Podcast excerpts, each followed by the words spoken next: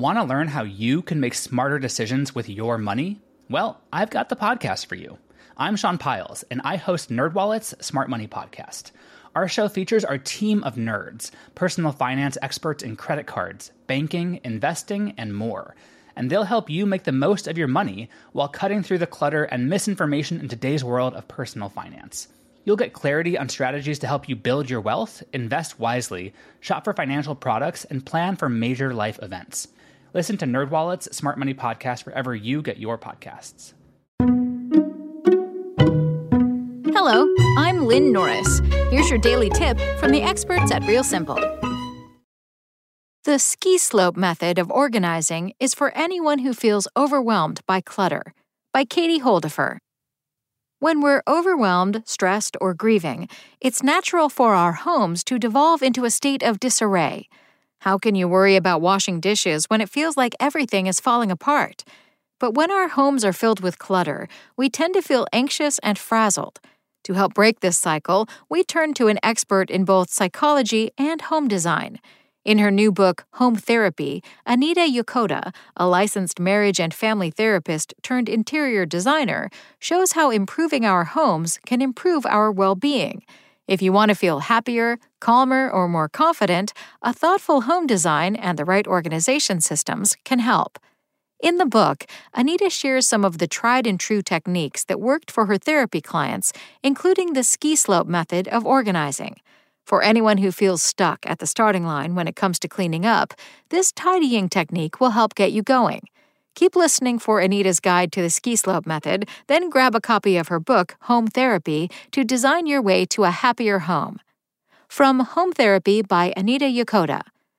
As a therapist, when I would go see clients, I could tell when clutter or disorganized emptiness was contributing to the problems they were working through.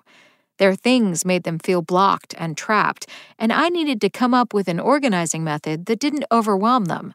After all, these clients were under enormous pressure in their lives, and I needed to make living well easier for them, not harder. At the same time, I was a new mom, and my kids' rooms would fill with toys and clutter. It would drive me crazy, but with all the other things I had to do, tidying up was hard to maintain. The 15 minutes a day cleanup trick felt like a game of whack a mole, where nothing ever truly felt finished. The massive, overwhelming cleanse wasn't going to work either because of my tight schedule. With growing girls, I simply couldn't organize or purge to a place where I never had to tidy. Out of necessity, I slowly began to adopt a new mindset and strategy for straightening up. I now call this the ski slope method. Cleaning is a mental marathon, and if not for this cognitive trick, I probably would have either thrown everything away or given in to the clutter. But this new method worked.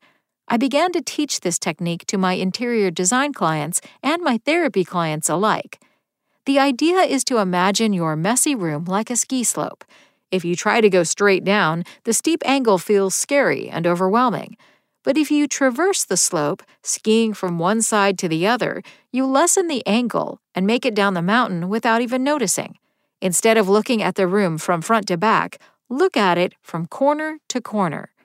Start in one corner of the room and tidy it up.